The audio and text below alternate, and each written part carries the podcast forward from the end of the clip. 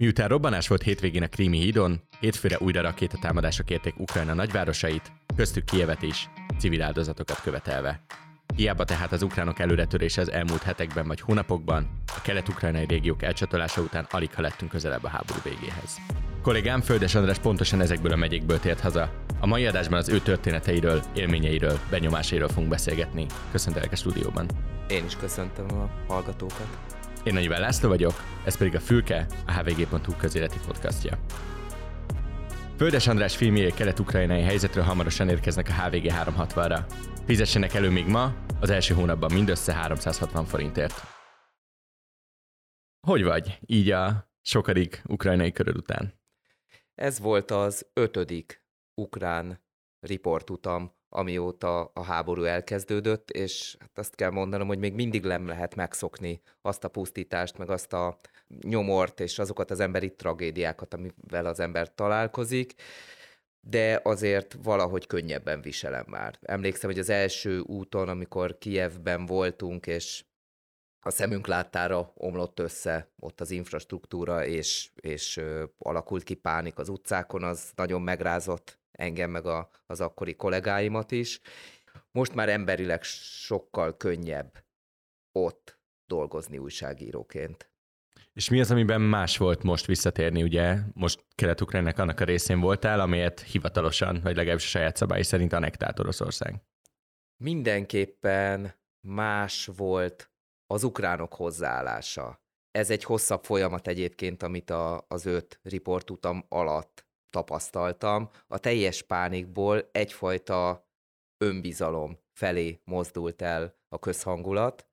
Azt lehet mondani, hogy, hogy nyerő helyzetben érzik magukat az ukránok, és ez nagyon sok mindenből lejön.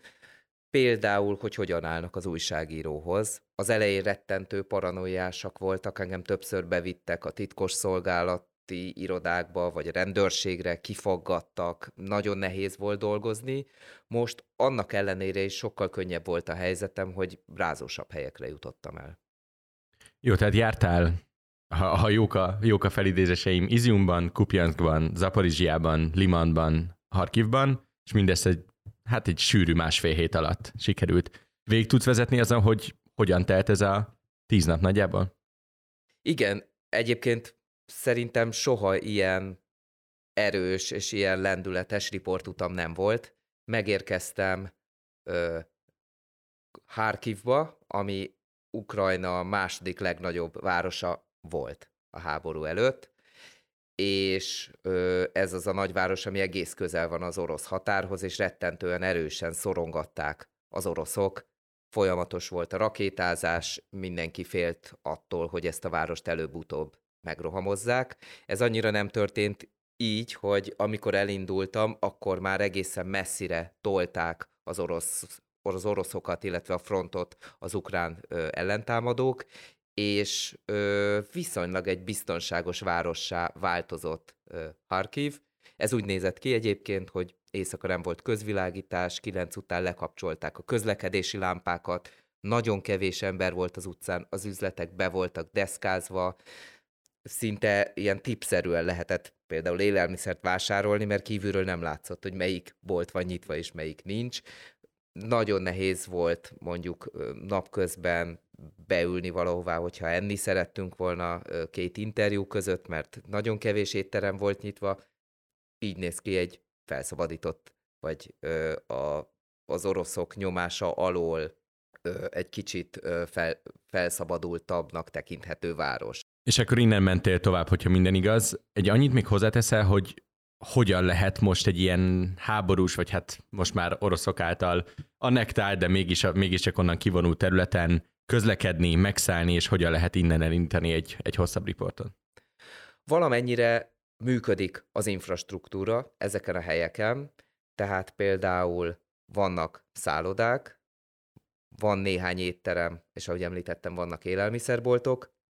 Az újságíró legfontosabb segítsége az úgynevezett fixer, egy olyan ember, aki egyszerre tolmács, egyszerre újságíró, egyszerre utazási ügynök, tehát aki mindenben segít. Mi konkrétan együtt laktunk, volt, amikor egy szobában laktunk, és minden tervünket megbeszéltük, én elmeséltem neki, hogy mi szeretnék csinálni, ő javaslatokat tett, és az ő segítségével és az ő tolmácsolásával és az ő autójával mentünk végig ezeken a területeken.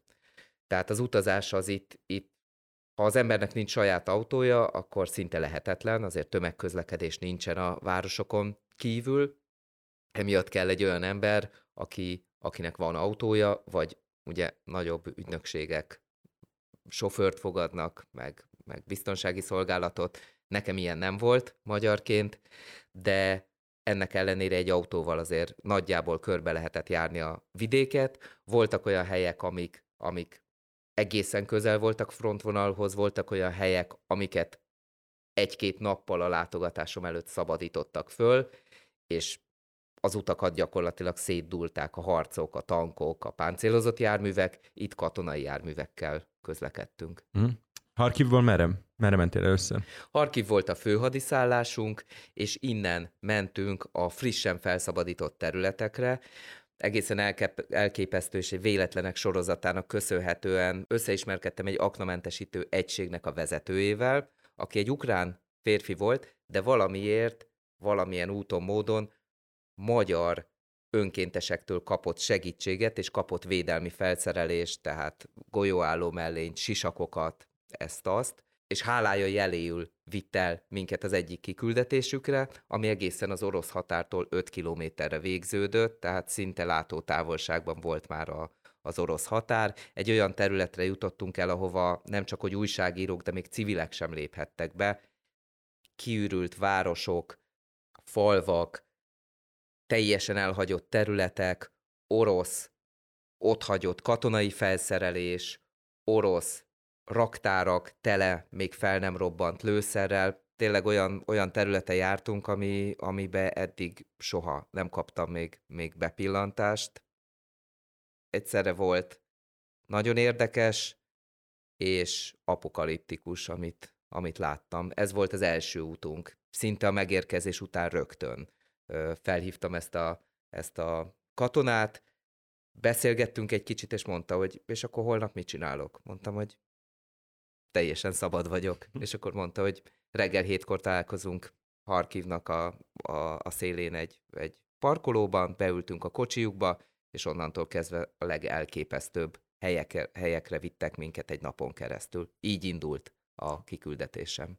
Ilyenkor mi jár a fejedben, amikor ülsz egy parkolóban, beszállsz egy katona mellé, és mész ki velük aknamentesíteni? Mi, mit éreznénk egy újságíró?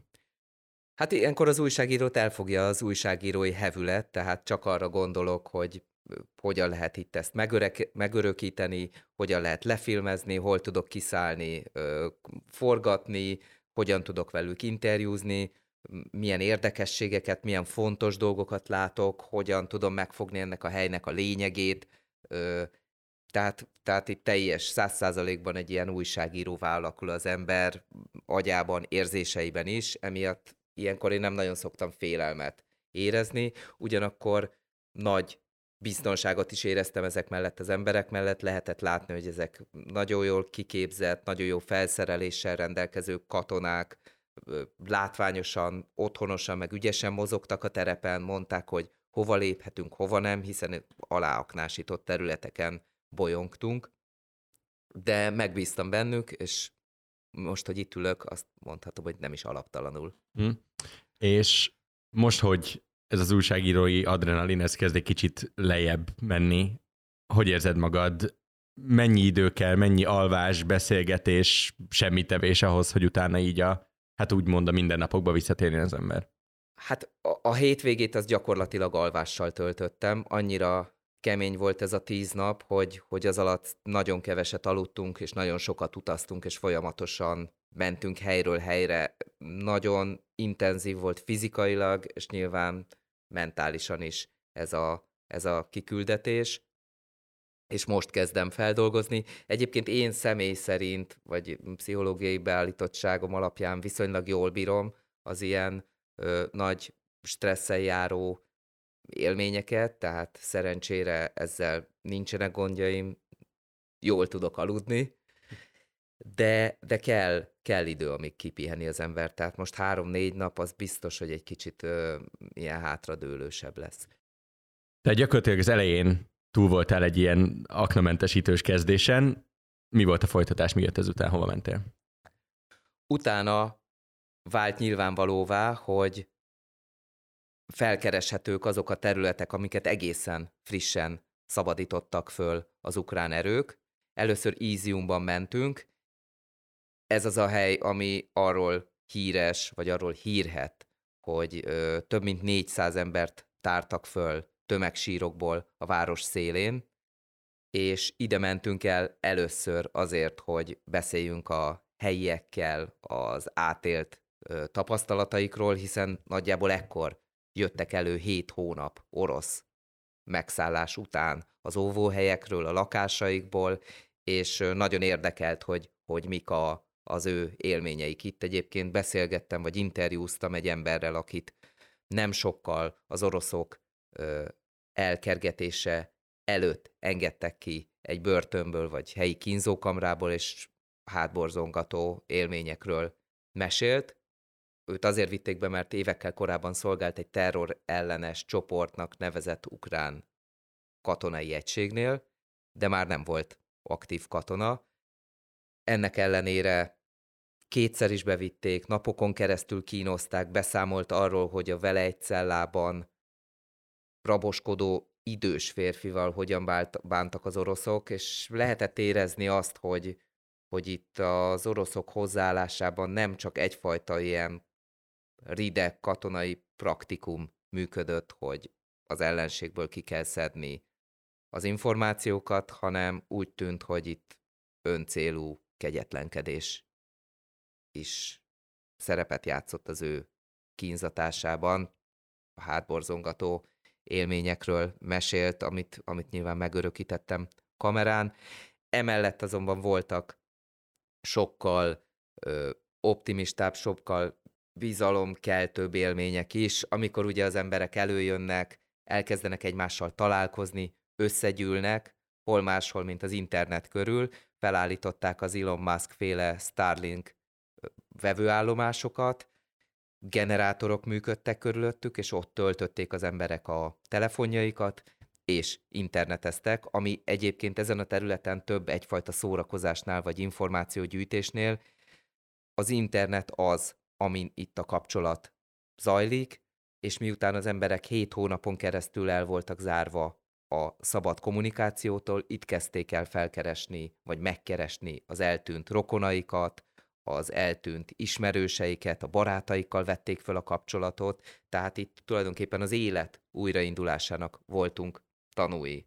Azt is lehet tudni, hogy ezeken a területeken nem csak internet nem volt, hanem elektromosság sem, gáz sem, fűtés sem, tehát tényleg középkori körülmények között éltek ezek az emberek, és most ezek a közszolgáltatások kezdenek nagyon lassan visszatérni.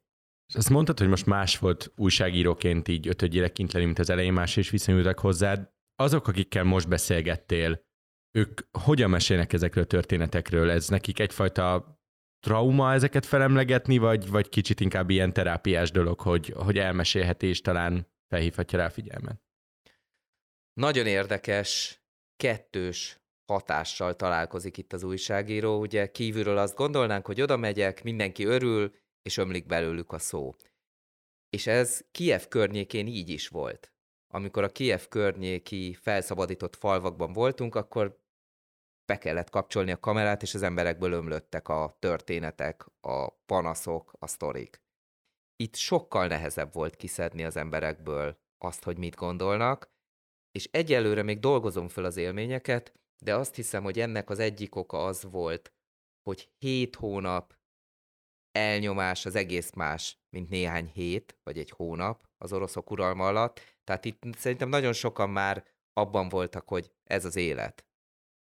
Itt fogunk élni. Ahogy a ö, híres ö, filmből vett idézet is mondja, elfogadták, és, és nem úgy tekintettek már rá, mint egy átmeneti állapotra, és lehet, hogy ebből a szempontból ez nehezebb volt feldolgozni, sokkal nagyobb volt a trauma is, mert hogy hét hónap az, az, az sokkal nagyobb sokkal több félelmet, sokkal nagyobb elnyomást jelent, és, ö, és nyilvánvalóan a, amikor beszéltem velük, akkor tulajdonképpen még a trauma hatása alatt voltak az emberek.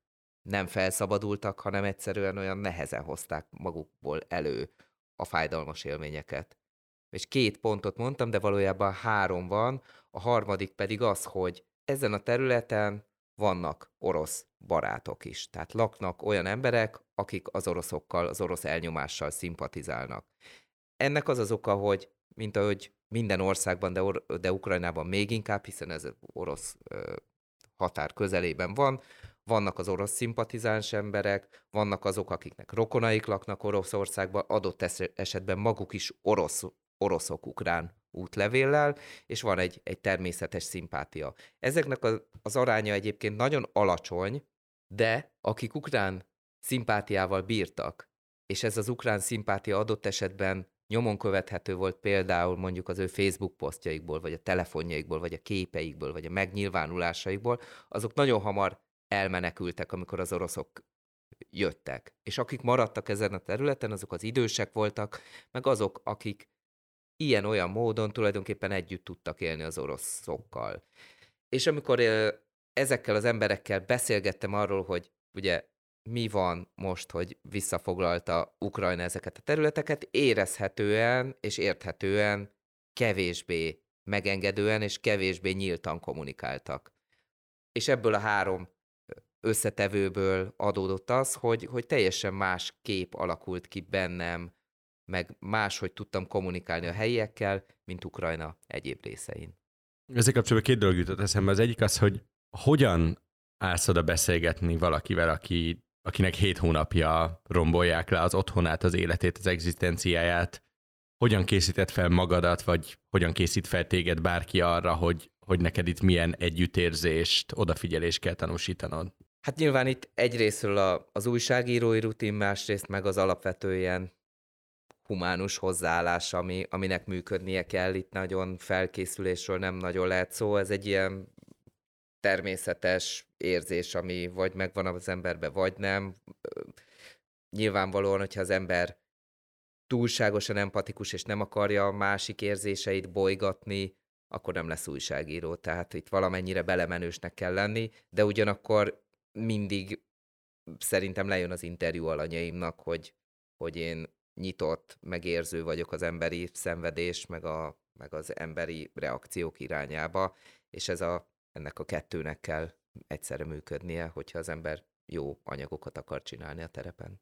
Mm. És a másik, amit az aporizsiai menekültáborban is készített egy anyagot, és abban is pont eszembe jutott ez az idézet, amit írtál, hogy hát hogy ne szavaztak volna az oroszokra, hogyha az ukránok 70-80 százaléka elmenekült. Tudsz egy kicsit mesélni arról, hogy mit meséltek neked erről a hát most az egyszerűség kedvéért nevezük népszavazásnak, de erről a népszavazásról, és hogyan reagáltak arra, amikor Putyin tényleg rátenyerelt erre a négy megyére?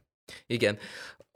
Azt a történet része, hogy amíg kim voltam, jelentette be Putyin, hogy Oroszországhoz csatolja Ukrajna négy megyét, és akkor... Bocsánat, ez nagyjából mekkora része Ukrajnának? Én úgy tudom, hogy talán az egy ötöde hm. Ukrajnának. Hmm ami, amit magához csatol, talán egy Portugália méretű terület, így olvastam. Tehát, hogy jelentős, jelentős területeket csatol Oroszországhoz, és akkor gyors reagálású hadtestként elutaztunk Zaporizsia megye fővárosába, Zaporizsiába, ami azért érdekes, mert hogy ezt a megyét ugyan Oroszországhoz csatolták, de úgy, hogy a megye egyharmada konkrétan ukrán fennhatóság alatt van, annyira, hogy ott egy teljesen hagyományos és normális ukrán élet zajlik, ukrán rendszámú autókkal, ukrán bankokkal, ukrán boltokkal, hrívnyával fizetnek, mindenki Zelenszky tartja az elnöknek, tehát tulajdonképpen onnan nézve egy bohózat volt, ami zajlott. De mégis érdekelt, hogy hogyan reagálnak erre azok az emberek, akik nemrég érkeztek Zaporizsia elfoglalt területeiről. És akkor nagyon gyorsan leautóztunk oda, ez a gyors, ez mondjuk 6 óra autózást jelent ebbe a, ebbe a városba, és felkerestük azt a tábort, ahol ö, a, a menekültek meghúzzák magukat, nem sokkal azután, hogy átjöttek, és az interjúkból lejött, hogy amit népszavazásnak neveznek, az a legeufémisztikus módon is álnépszavazásnak nevezhető, amúgy az egy, egy színjáték, egy, egy erődemonstráció. Ott az egyik interjú alanyom bevallotta, hogy igen, ő igennel szavazott a népszavazáson a csatlakozásra, de csak azért, mert két katona meg egy hivatalos asszonyság kopogott be hozzájuk, bejöttek fegyverrel, kiadták nekik a szavazólapot, és nézték, hogy akkor hova kerül az X. Tehát, hogy még arra se volt lehetőségük, hogy esetleg nem elszavazzanak, mert ott álltak felettük fegyverrel. Voltak, akiket elvittek, volt egy olyan férfi egyébként, aki azt mondta nagy hangon, hogy ő ugyan elküldte a, a szavazóbiztosokat, és ő egyáltalán nem szavazott. Ja, de a fia, aki egy orosz érdekeltségű cégnél dolgozott, kénytelen volt szavazni, mert a főnök azt mondta, hogy mindenkit kirúg, és feljelent, aki nem szavaz a népszavazáson igennel. És ezek az emberek aztán így úgy, tényleg nagy veszélyeket vállalva el menekültek erről a területről, és most Ukrajnába próbálják kihúzni a, a, azt az időt, amíg remélhetőleg vissza nem foglalják a területüket. Mit láttál az orosz propaganda ezeken a területeken milyen hatással van az emberekre? Nagyon megoszlik a hatása az orosz propagandának. Vannak, akik tömegével ugye nevetségesnek, viccnek tartják, ahogy én is, nyilvánvaló hazugságokkal operálnak az oroszok, de van az a kisebbség, akik viszont tényleg orosz szimpátiával rendelkeznek.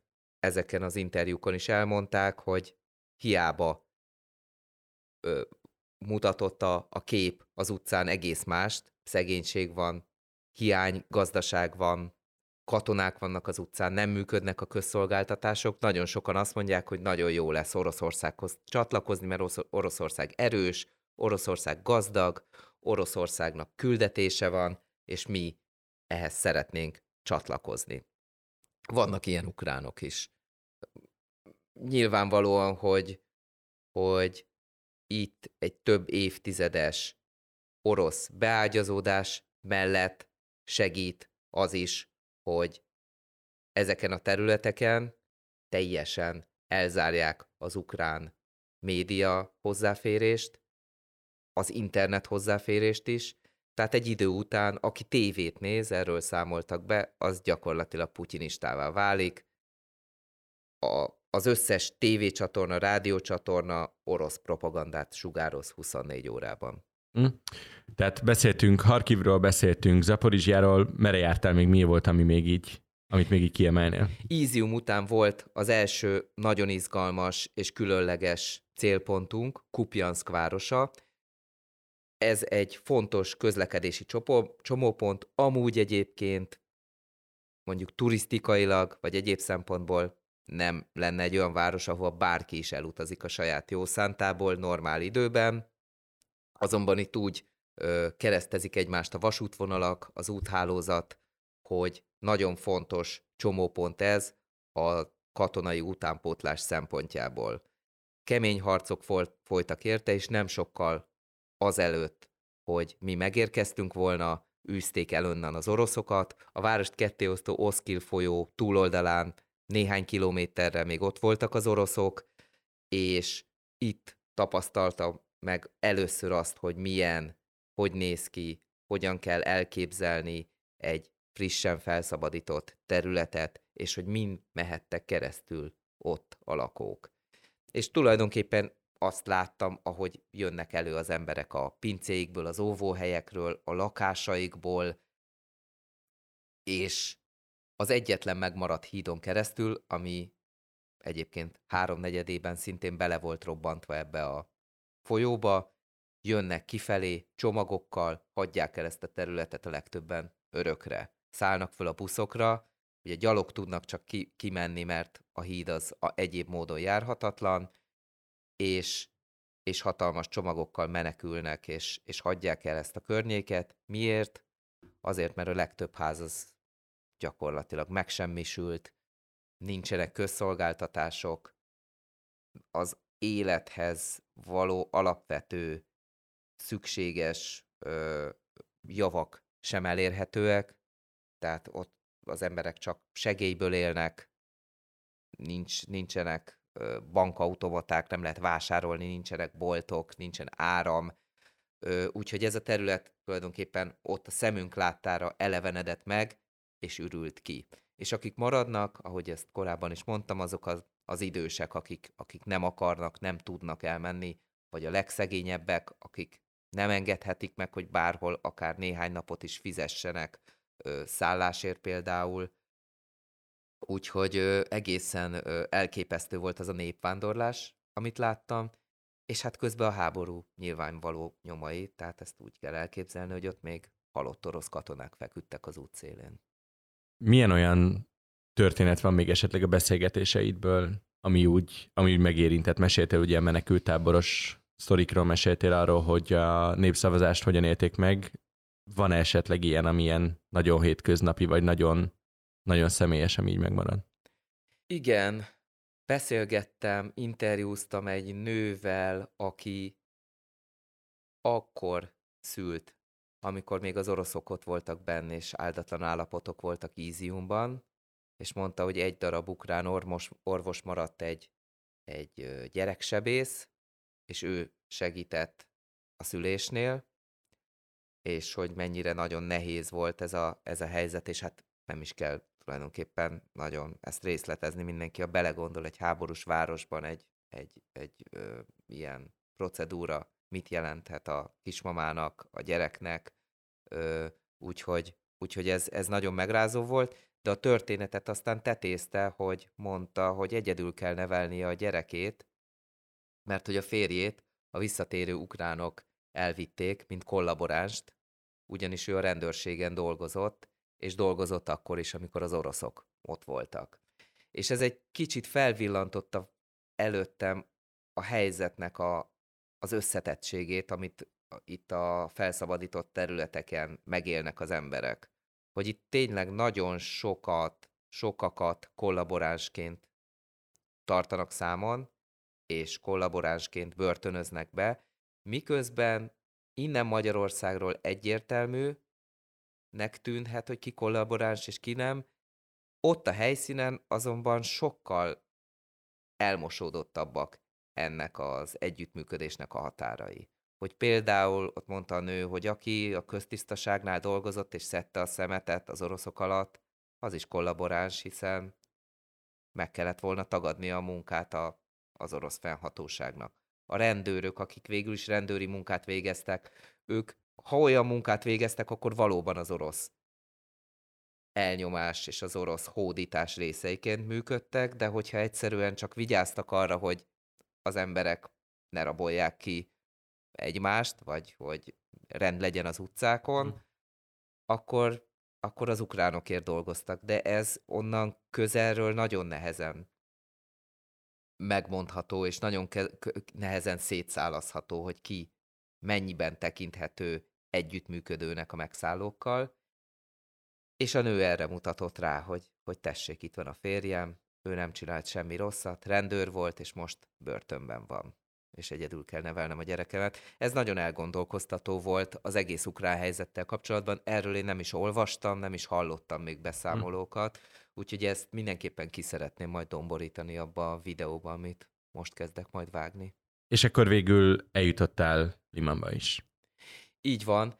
Ez az a település, aminek a felszabadítása egy teljesen új fejezetet nyitott a háborúban. Ez ugyanis Donetsk megyében van, abban a megyében, amit ugye Oroszországhoz csatoltak, és egy nappal azután, hogy Putyin bejelentette, hogy Oroszországhoz csatolják, felszabadították ezt a nagyon fontos közlekedési csomópontot, szintén fontos vasúti útvonalak kereszteződésében fekszik, és döntő fontosságú volt az orosz katonák utánpótlása szempontjából.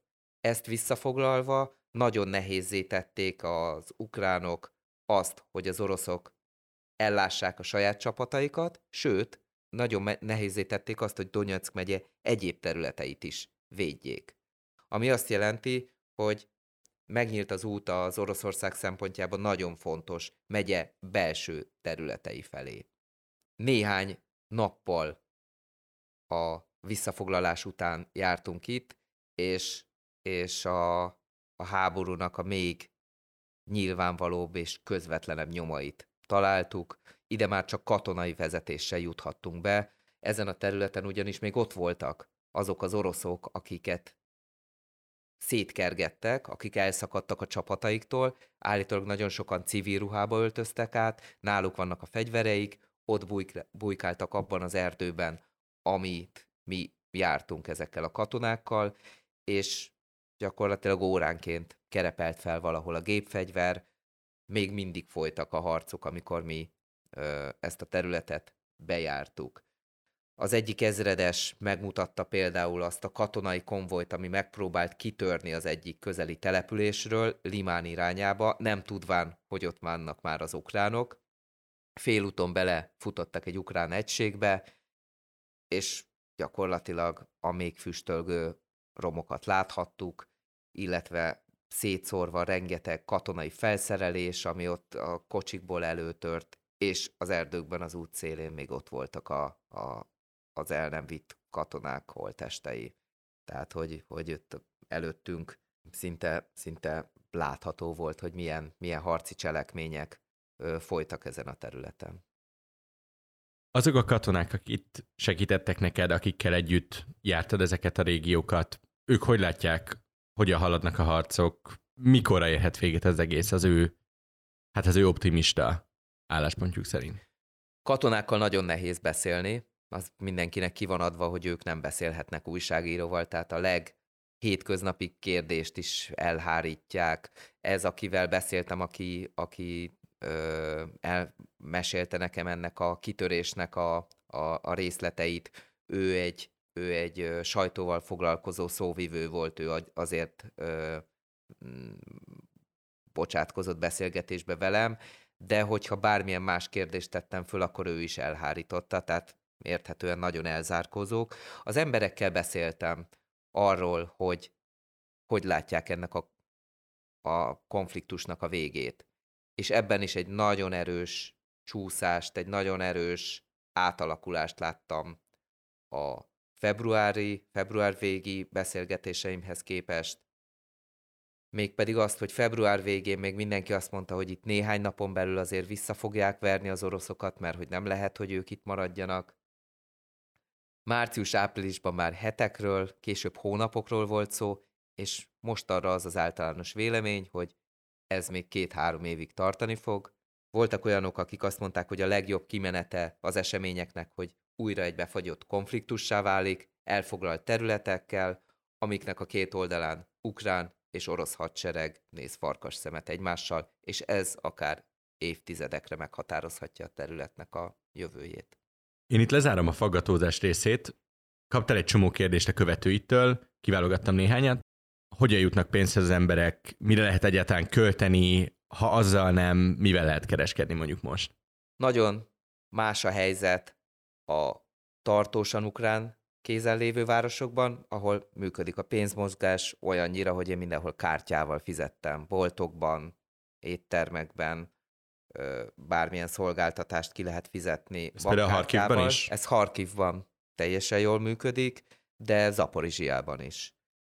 Az elfoglalt területeken ott viszont teljes a pénzügyi és egyéb katasztrófa, semmilyen pénzmozgás nincs, nem is lehet semmit sem kapni, tehát ott csak segélyekből élnek az emberek, illetve azokból a dolgokból, amiket esetleg otthon felhalmoztak, nincs a pénznek semmilyen jelentősége. Volt egy ilyen kérdés, hogy hogyan kommunikálnak egymással az emberek, hogyan tájékozódnak, milyen appokat használnak, hogyha éppen van internetük. Ukrajnában, ahogy említettem, a felszabadított területeken az internet az, az nagyon lényeges, mert hogy így próbálják felvenni a kapcsolatot az eddig elzárt külvilággal. A legnépszerűbb app a Telegram, amit használnak ezeken a területeken, meg a WhatsApp. Ezeken lehet kommunikálni, és nagyon, nagyon intenzív a, az internet használat, éppen az, azért, mert hogy a telefon szolgáltatás az esetleges, és a Starlinken keresztül hozzáférhetnek az internethez egyes csomópontokon.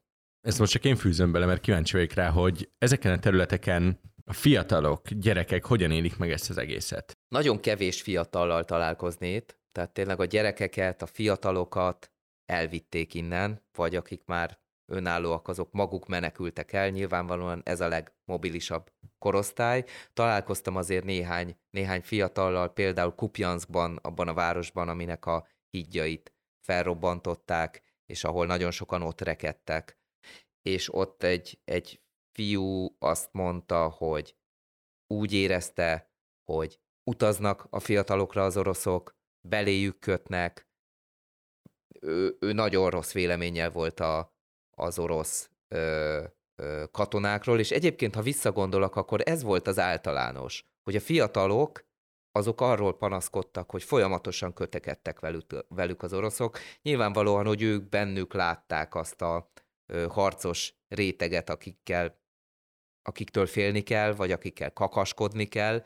Tehát az ilyen 18 fölötti fiatal korosztályból több olyan interjúm volt, ahol, ahol nagyon keményen mondták, hogy őket bevitték, hogy őket ö, az utcán mm, állították meg, és folyamatosan kötözködtek, és aztán nagyon sokan mondták, hogy inkább ki se jöttek már az utcára, mert tudták, hogy, hogy, hogy, hogy folyamatos atrocitások érik őket, akár csak szóban, vagy akár csak félelemben kell, kell lenniük. A, a fiatalabbak, akik most ott biciklizgettek a, a felszabadított utcákon, ők csak arról számoltak be, hogy nem volt oktatás, nem nagyon jártak ki, nem nagyon volt mit csinálni, de hogy nekik mindegy, tehát hogy ők, ők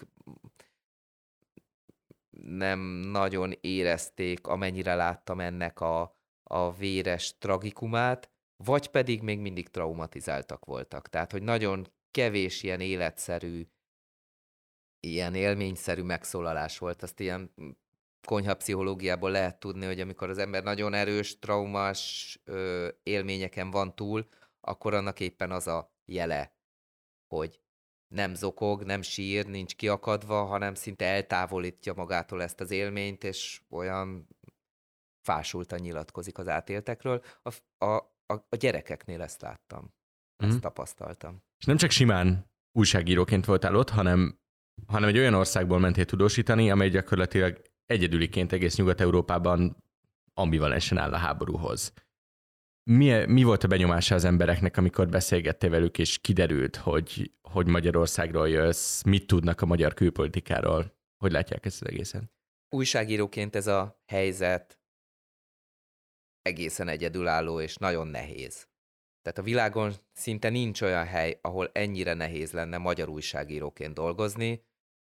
Már a fixer keresésnél elkezdenek a nehéz, elkezdődnek a nehézségek. Nyilvánvalóan, amikor az ember ezt a tolmácsot, fixert, segítőt keresi, akkor olyan emberekhez fordul, akik tájékozottak. És itt a beszélgetés legelején már nagyon hosszan kell nyilatkozni arról, hogy nem, én nem a magyar kormány propaganda része vagyok, nem, én független újságíró vagyok, e, én azért megyek, hogy lássam a valóságot, nem pedig, hogy egyfajta orosz propagandához keressek alapanyagot, és ez a fixer keresésnek az első időszakát nagyon erősen meghatározza, és nagyon lényeges. Tehát voltak olyan emberek, akik, akiket segítőként kerestem meg, és lepattintottak olyan hidegen, mint egy ellenséghez, mint, mint, mint akik egy ellenséghez állnak. Tehát ez, ez, ez nagyon erősen jelen van.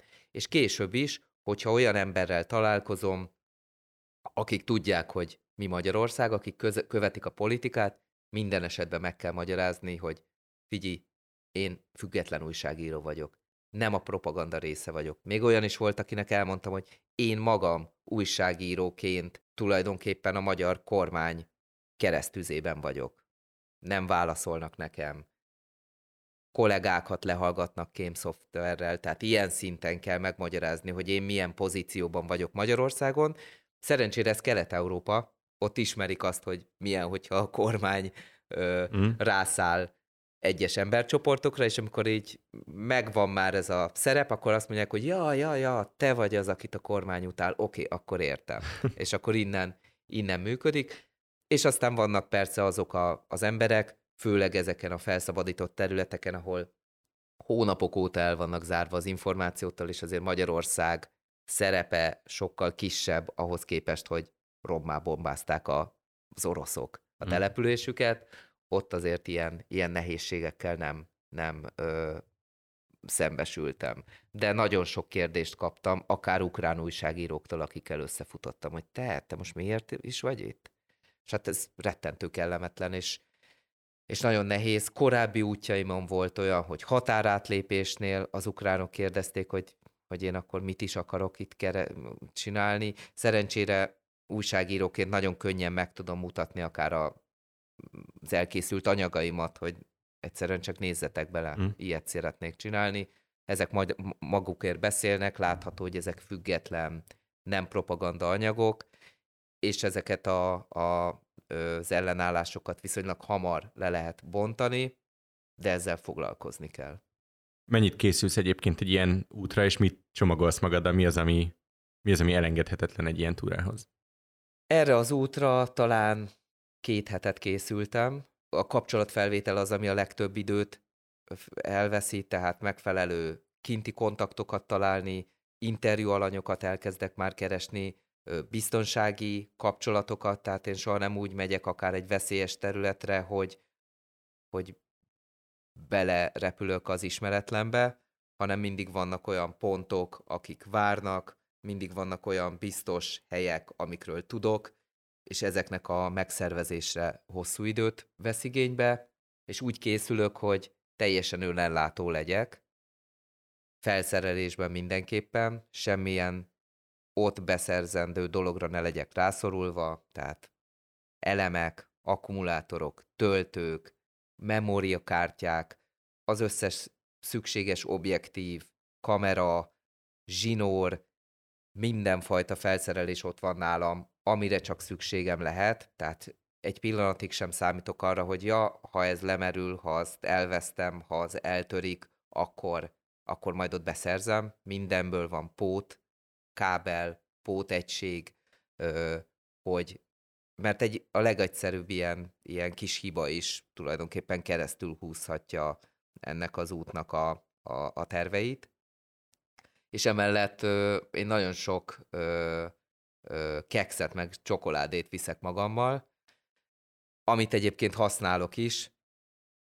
Itt ezen az úton akkora volt a, a pörgés, olyan, olyan intenzív volt, hogy nagyon sokszor napközben nem tudtunk kajálni, és, és ilyenkor nagyon jó egy-egy csoki, vagy műzliszelet, vagy egy kekszet megenni, amikor az ember 12 órán át rohangászik a terepen, megerőltető körülmények között, nagyon koncentrálva, fizikailag, meg mentálisan is igénybe vevő terepen, hogy akkor valami fajta kaja legyen a gyomrában.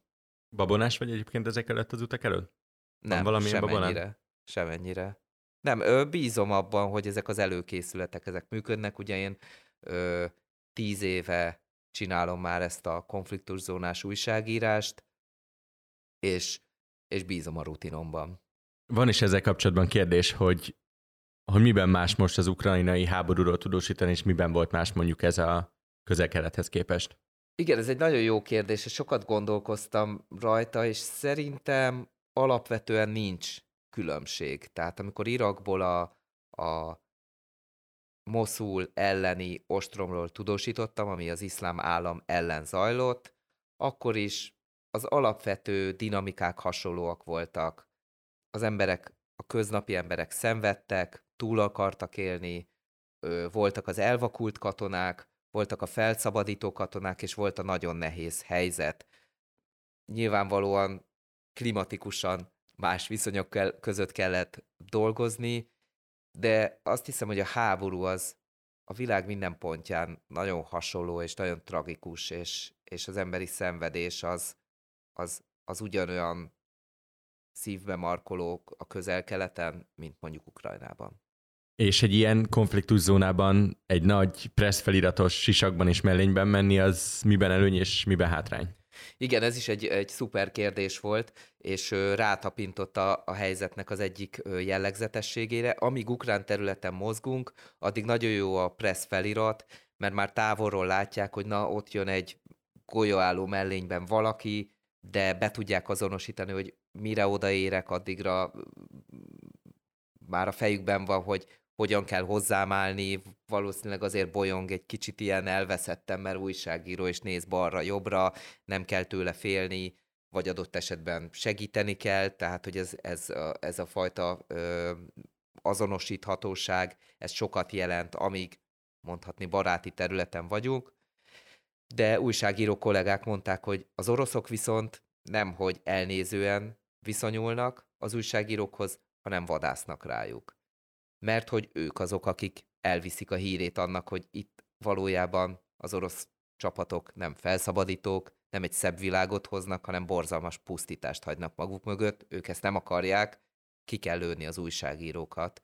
Szerencsére nem voltam éles ütköző zónában, nem voltam lövöldözés közelében, ahol konkrétan tőlem belátható közelségre lettek volna oroszok, akiktől félni kellett volna, de ha van ilyen, akkor tépőzárral le tudom szedni a mellényemről ezt a press feliratot, és van nálam ragasztószallag, és a, a, van, a, van a sisakom, amire fel van festve, hogy press, azt pedig egy ilyen, egy ilyen ragasztószalaggal tudom letakarni. Azt mondtad, hogy egy nagyjából évtizedes múltad van most már a konfliktuszónákban. Miért kezdtél bele ebbe? A történelem az, ami, ami izgatott, és egyébként Ukrajnával kezdődött ez az egész, amikor a majdani forrada, a Majdan téren zajlottak a, a tüntetések, és ez az egész még egy nagyon pozitív, de nagyon erős demonstráció volt, ahol százezrek voltak kin Ukrajna főterén, és követelték, hogy az elnökük távozzon, és követelték azt, hogy az EU-hoz csatlakozzanak, akkor azt éreztem, hogy én nekem oda ki kell menni újságíróként, mert valami olyan zajlik, ami, ami sorsfordító, ami, ami a történelem menetének a, a fogaskerekei közé enged bepillantani. Akkor, amikor Magyarországon már brüsszelezés folyik, meg, meg ö, az Európai Unió tagállamaiban is kétségek merülnek föl az EU, EU-val szemben, akkor van egy ország, aki hajlandó akár az életét is, meg a vérét áldozni azért, hogy az Európai Unióhoz csatlakozzon, vagy európai irányt vegyenek.